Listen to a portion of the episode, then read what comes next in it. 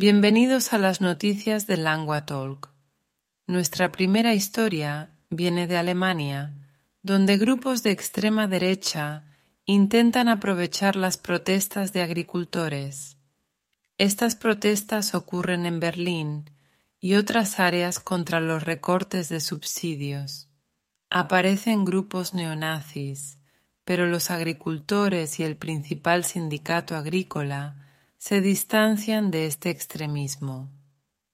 El gobierno advierte sobre el uso de redes sociales para interrumpir el diálogo democrático.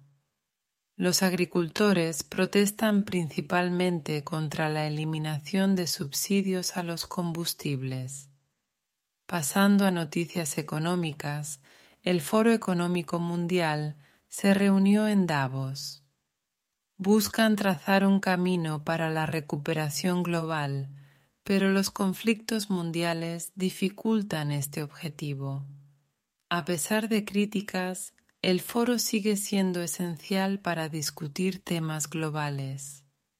La recuperación económica global es incierta, influenciada por cambios geopolíticos y posibles shocks energéticos.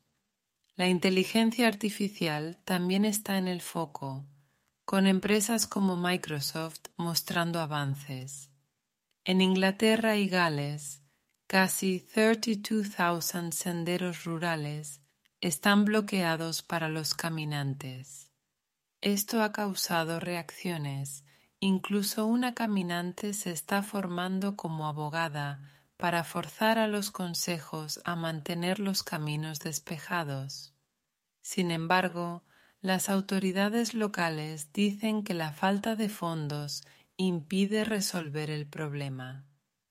En noticias de videojuegos, el popular juego Prince of Persia regresa después de 14 años con una nueva versión.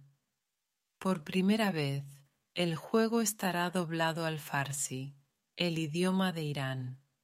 Los fanáticos aplauden este cambio considerándolo un gran paso en la representación de la cultura iraní. Nuestra penúltima historia es sobre los premios Emmy.